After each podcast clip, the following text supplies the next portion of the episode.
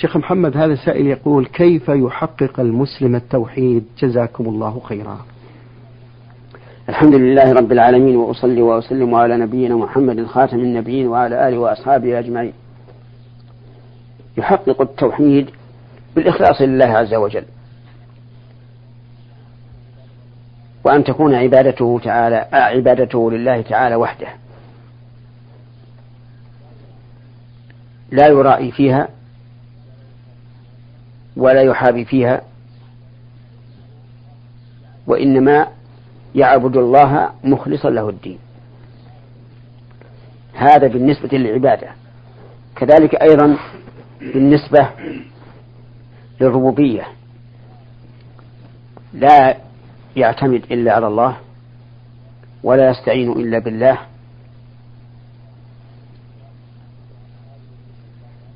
قال النبي صلى الله عليه وعلى آله وسلم لابن عمه وهو عبد الله بن عباس رضي الله عنهما يا غلام إني أعلمك كلمات احفظ الله يحفظك احفظ الله تجده تجاهك إذا سألت فاسأل الله وإذا استعنت فاستعن بالله واعلم أن الأمة لو اجتمعوا على أن ينفعوك بشيء لم ينفعوك إلا بشيء قد كتبه الله لك ولو اجتمعوا على أن يضروك بشيء لم يضروك إلا بشيء قد كتبه الله عليك. وعليه أن يسأل الله دائما الثبات على الحق وعلى التوحيد. فإن كثيرا من الناس وإن كان معه أصل التوحيد لكن يكون هناك أشياء منقصة.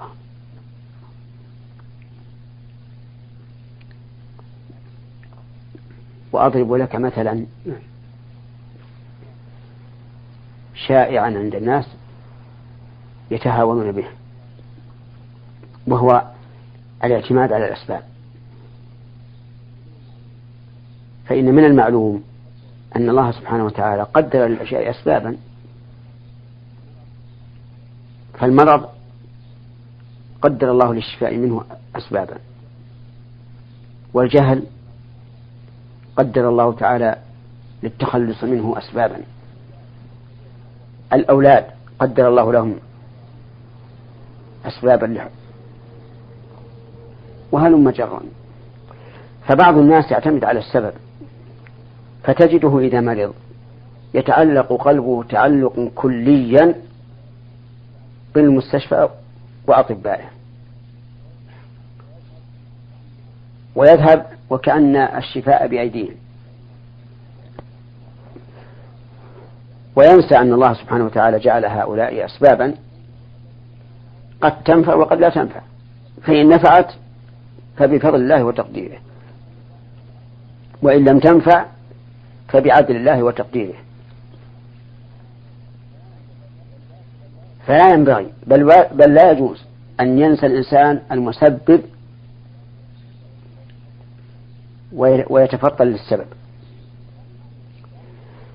نعم نحن لا ننكر أن السبب له تأثير في المسبب لكن هذا التأثير إنما كان بإذن الله عز وجل. كما قال الله تبارك وتعالى في السحرة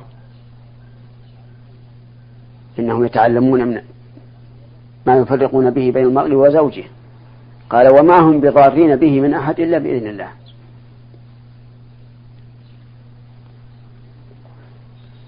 فالمهم أن تحقيق التوحيد هو تعلق القلب بالله تبارك وتعالى خوفا وطمعا.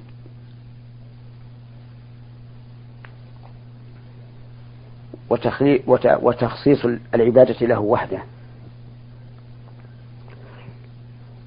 نعم. أحسن الله إليكم. هذا سائل من الرياض يقول لفضيلة الشيخ ما حكم الحلف بالنبي أو الأمانة؟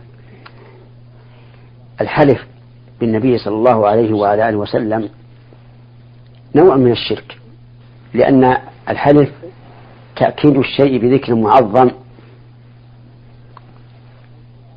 فكأن الحالف يقول أؤكد هذا الشيء كما أعظم هذا المحلوف به. ولذلك كان القسم خاصا بالله عز وجل. فلا يجوز أن تحلف بالنبي ولا بجبريل ولا بالأولاد ولا بغير ذلك من مخلوقات الله تبارك وتعالى. قال النبي صلى الله عليه وعلى آله وسلم من كان حالفا فليحلف بالله أو يصمت الحلف بالأمانة كذلك. لا يجوز.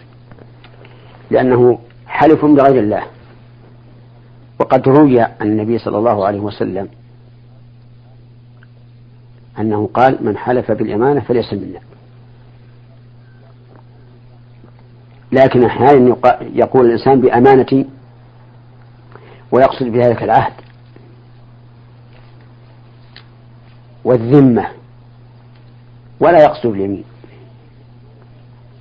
فيقول بأمانتي لأوفين لك أو أو بذمتي لأوفين لك والمقصود بذلك الالتزام. لا تعظيم الأمانة ولا تعظيم الذمة. فهذا لا ينهى عنه. اللهم إلا احتياطا خوفا من أن يقتدي به من يحلف بالأمانة أو الذمة. أحسن الله إليكم. والذي أعرف نعم. من قصد العوام في قولهم بذمتي لأفعلن كذا أنهم يريدون بذلك العهد. لا الحلف بالذمة. طيب. نعم. يقول السائل من هم الأرحام الذين يجب علي أن أقوم بصلتهم ويحرم علي أن أقطعهم؟ الأرحام الذين تجب صلتهم هم الأقارب. من جهة الأب أو من جهة الأم. وهم الذين يجتمع الإنسان فيهم بالجد الرابع. وكل من كان أقرب كانت صلته أوجب.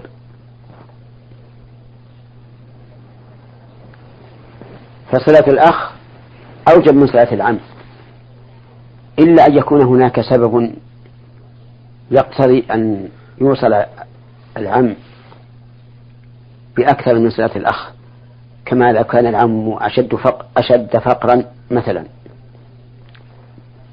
أو كان مريضا يحتاج إلى التردد عليه لعيادته أو نحو ذلك. والذي ينبغي لواصل الرحم أن ينتبه لأمر مهم وهو أن يقصد بصلة رحمه التقرب إلى الله تعالى وثوابه الذي جعله عز وجل لمن وصل الرحم. فإن الله تعالى تكفل لمن وصل رحمه أن يصله الله. وحذر من قطعها بأن من قطع رحمه, قطعه الله. فإن قال قائل إذا كان الأرحام هم الذين قطعوني فالجواب أن تصلهم وإن قطعوك. لأن حقيقة الواصل هو الذي يصل رحمه إذا قطعوها. كما جاء في الحديث عن النبي صلى الله عليه وعلى آله وسلم أنه قال ليس الواصل بالمكافئ وإنما الواصل من إذا قطعت رحمه أو إذا قطعت رحمه وصلها. وصدق رسول الله صلى الله عليه وعلى آله وسلم. وعلى هذا فصل رحمك وإن قطعوك. حتى وإن وجدت منهم تكرها لمجيئك فلا تهتم بهذا. زرهم ولا تثقل عليهم حتى تكون من الواصلين ويكونوا هم من القاطعين نعم. أحسن الله إليكم وبارك فيكم. يقول هذا السائل فضيلة الشيخ ما حكم حضور مناسبات الزواج المختلطة؟ حضور حفلات الزواج التي فيها منكر من اختلاط أو موسيقى أو غناء محرم ينقسم إلى ثلاثة أقسام. القسم الأول أن يحضر ولا ينكر. وهذا حرام. وهو مشارك لأهل الدار في في إثمهم. لقول الله تبارك وتعالى وقد نزل عليكم في الكتاب أن إذا سمعتم آيات الله يكفر بها ويستهزأ بها فلا تقعدوا معهم حتى يخوضوا في حديث غيره إنكم إذا مثلهم.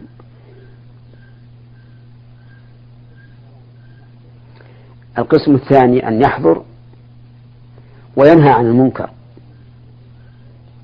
ويكون لنهيه تأثير بتركه فالحضور هنا واجب. لأنه إجابة للدعوة من وجه وإزالة للمنكر من وجه آخر. القسم الثالث أن يحضر ولا يرضى بفعلهم ويتكره له. فهذا يجب عليه أن يعالج القضاء على هذا المنكر فإن تم له ذلك وإلا وجبت عليه المغادرة. نعم. أحسن الله إليكم وبارك فيكم. ما هو واجب الآباء نحو أبنائهم وهم صغار دون سن البلوغ؟ وما هو واجبهم بعد بلوغهم؟ الواجب على الآباء نحو أبنائهم وبناتهم وزوجاتهم ومن لهم عليه ولاية أن يتقوا الله تعالى في حسن الرعاية.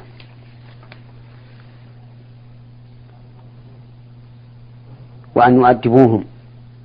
ويعلموهم ويأمروهم بالمعروف وينهوهم عن المنكر.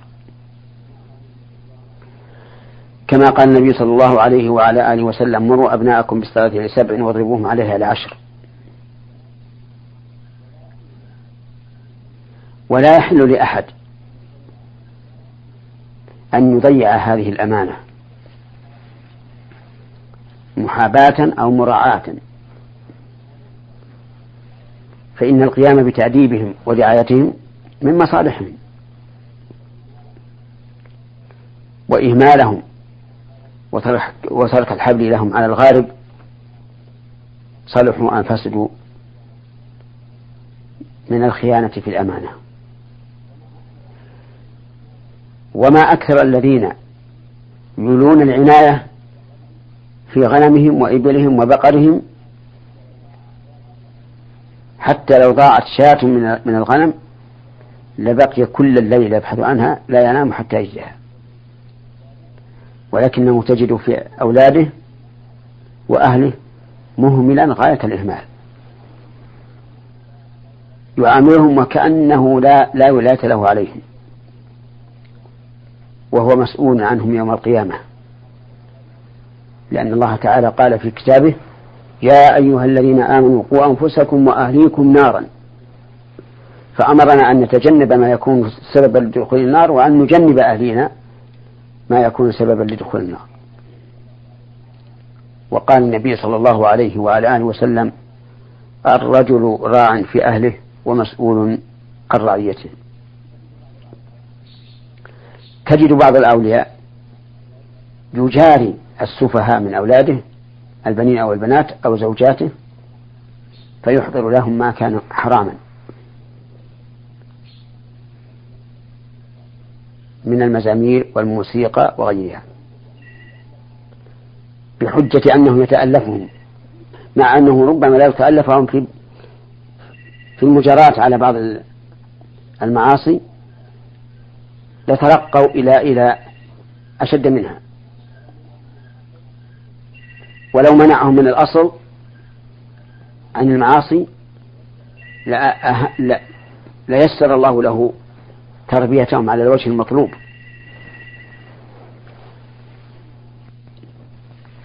وكم من إنسان أهمل أهله وترك الحبل لهم على الغارب فأصبحوا نقمة عليه وتمردوا عن طاعته ولم يقوموا بواجب بره.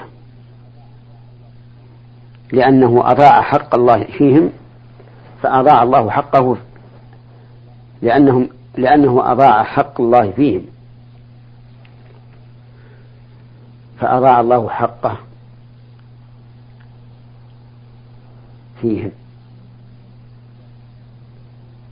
فليتق الله امرؤ جعل الله له رعاية على أهله وليعلم أن القوة في ذات الله أنفع له من التخاذل أمام المعاصي. نعم. أحسن الله إليكم وبارك فيكم. السائل عبد الله من الرياض يقول إذا كنت أصلي بمفردي ولا يوجد عندي في البيت أي شخص مصلي هل أضع سترة بيني وبين المار أمامي؟ آه، إذا كان الإنسان خاليا في البيت أو في البر وهو آمن من أن يمر أحد بين يديه فقد اختلف العلماء رحمهم الله هل يسن أن يضع السترة حينئذ أم لا. والراجح أنه يضع السترة وإن لم يخش مارا لأن من فوائد السترة أنها تحجز النظر عن التجول يمينا وشمالا والأفضل أن تكون السترة كمؤخرة الرحل. يعني أن تكون شيئا قائما بنحو ثلثي ذراع. أي نصف متر. فإن لم يجد فليخط خطا. هذه السترة تنفع الإنسان حتى وإن لم يمر أحد. هذا هو القول الراجح في هذه المسألة. أن السن أن السترة سنة سواء خشي أن يمر أحد. من بين يديه أم لا؟ وعلى هذا إذا صلى الإنسان في بيته فليدنو من الجدار. ويجعل ويجعل الجدار سترة له. نعم. أحسن الله إليكم. يقول هذا السائل إذا تأخر الإمام عن الحضور إلى المسجد عن موعده المحدد بدقيقة واحدة فإن المؤذن يقوم ويقيم ويصلي وأثناء الصلاة يدخل الإمام معنا وبعد الصلاة يحصل بين الإمام والمؤذن خلاف. فهل الحق مع الإمام أو المؤذن؟ علما بأن المؤذن يطبق المدة التي حددتها وزارة الشؤون الإسلامية بين الأذان والإقامة. يجب أن نعلم أن لكل من المؤذن والإمام وظيفة.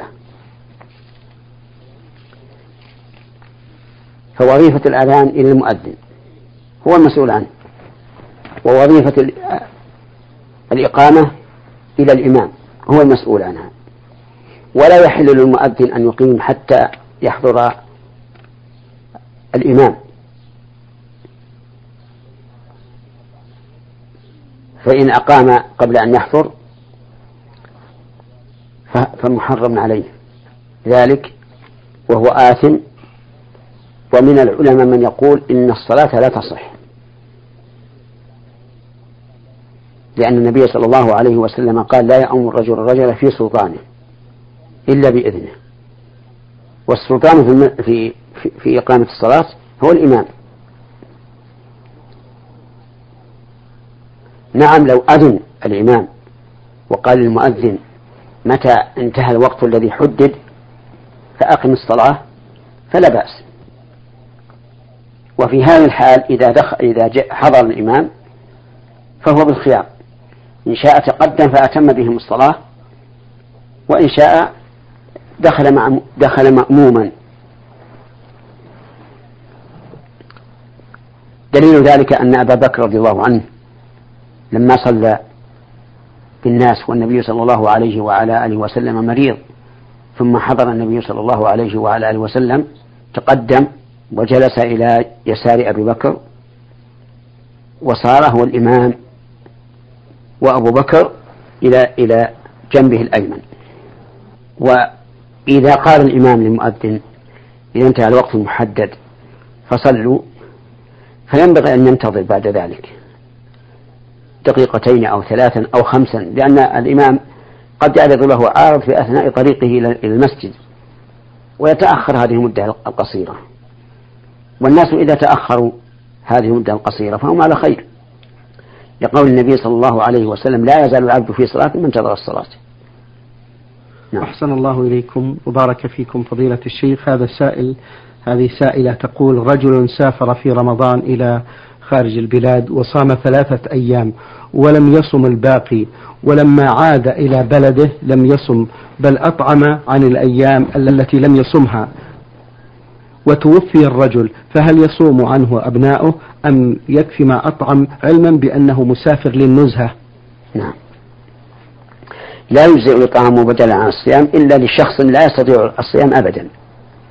كالكبير الذي لا يستطيع الصيام والمريض مرضا لا يرجى برؤه وأما من مرض مرضا يرجى برؤه فإن الواجب عليه أن يصوم. والذي يبدو من هذا السؤال أن الرجل ليس مريضا مرضا لا يرجى برؤه وإنما هو متهاون. وله أن يتهاون في قضاء الصيام الذي عليه إلى أن يبقى بينه وبين رمضان الثاني بمقدار ما عليه من الصوم. وعلى هذا فنقول الإطعام لا يجزي عنه وإنما يصوم عنه وارثه. وليه؟ نعم. سواء كانت الأم أو الأب أو الإخوة أو الأبناء. لقول النبي صلى الله عليه وعلى آله وسلم من مات وعليه صيام صام عنه وليه. ويكون الإطعام الذي أطعمه إذا كان جاهلا يعتقد أن الإطعام يكفي يكون صدقة لكنه لا لا يبرئ الذمة عن الصيام. نعم. لو صامت الزوجة يا شيخ حنو؟ لا صامت الزوجة فلا بأس. فلا بأس. نعم. أحسن الله إليكم وبارك فيكم. ولو تقاسم الورثة الصوم طيب. عنه نعم. فلا بأس. يعني مثل لو كان عليه عشرة أيام وله أبناء خمسة فصام كل واحد يومين فلا حرج. الحمد لله. أحسن الله إليكم مبارك فيكم. هذه سائلة أرسلت بمجموعة من الأسئلة تقول إلى فضيلة الشيخ محمد العثيمين حفظه الله. ما حكم التيمم بضرب السجاد الذي عليه أثر للغبار؟ وإذا كان ليس عليه غبار فما الحكم؟ التيمم على الفراش الذي فيه غبار جائز. أما إذا لم يكن عليه غبار فإنه لا يجوز التيمم عليه لأنه ليس من جنس الأرض وليس متصلا بها بل هو منفصل عنها. لكن إذا كان فيه غبار فالغبار من الأرض من تراب الأرض. نعم. فيجوز التيمم عليه. وعلى هذا فإذا قدر أن مريضا في المستشفى. فالمعروف أن الأسرة نظيفة ليس فيها غبار. فإن أذن له بتراب يتيمم به فهذا المطلوب. وإن لم يؤذن له فإنه يصلي ولو بلا طهارة. يعني ولو بلا تيمم بلا تيمم لقول الله تبارك وتعالى فاتقوا الله ما استطعتم. نعم. من أسئلة هذه السائلة تقول ما حكم وضع المولود أمام أمه وهي تصلي في المسجد؟ وذلك بحجة تراص الصف حتى لا يفصل بينهما وبين التي بجوارها وذلك في صلاة الجماعة. هذا خطأ لأن وضع الصبي أمامها يشغلها ويشغل غيرها بالنظر إليه. وإذا كان بينها وبين المصلية الأخرى فإنه لا يقطع الصف لأن المساحة التي يأخذها يسيرة. وإذا كان مميزا صلى مع الناس. نعم. جزاكم الله خيرا. ما حكم تيمم الشيخ الكبير في السن مع ما القدرة؟ ما حكم؟ ما حكم تيمم الشيخ الكبير في السن مع القدرة على أن يحضر الماء إليه أن يحضر الماء إليه بواسطة الأبناء أو الزوجة؟ نعم. صلاة الإنسان بالتيمم مع قدرته على الماء باطلة لأن الله تبارك وتعالى لما ذكر الطهارة بالماء قال فتيمموا صعيدا طيبا يعني عند عدم الماء أو تعذر استعماله. فإذا صلى بلا وضوء ولا تيمم بطل صلاته ولكن إذا كان يشق عليه إحضار الماء فإنه يحل له أن يجمع بين صلاة الظهر والعصر في وضوء واحد وبين صلاة المغرب والعشاء في وضوء واحد. فيتوضأ وضوءا واحدا للظهر والعصر ووضوءا واحدا للمغرب والعشاء ووضوءا ثالثا للفجر. وأما أن يتيمم وهو قادر على استعمال الماء ثم يصلي فصلاته باطلة. شكر الله لكم من فضيلة الشيخ وبارك الله فيكم وفي علمكم ونفع بكم المسلمين. أيها الإخوة المستمعون الكرام أجاب على أسئلتكم فضيلة الشيخ محمد بن صالح بن عثيمين الأستاذ في كلية الشريعة وأصول الدين في القصيم وخطيب وإمام الجامع الكبير في مدينة عنيزة. شكر الله لفضيلته وشكرا لكم أنتم. وفي الختام تقبلوا تحيات زميلي مهندس الصوت سعد عبد العزيز خميس. والسلام عليكم ورحمة الله وبركاته. نور على الدرب. برنامج يومي يجيب فيه أصحاب الفضيلة العلماء على أسئلة المستمعين. البرنامج من تقديم وتنفيذ عبد الكريم بن صالح المجرن.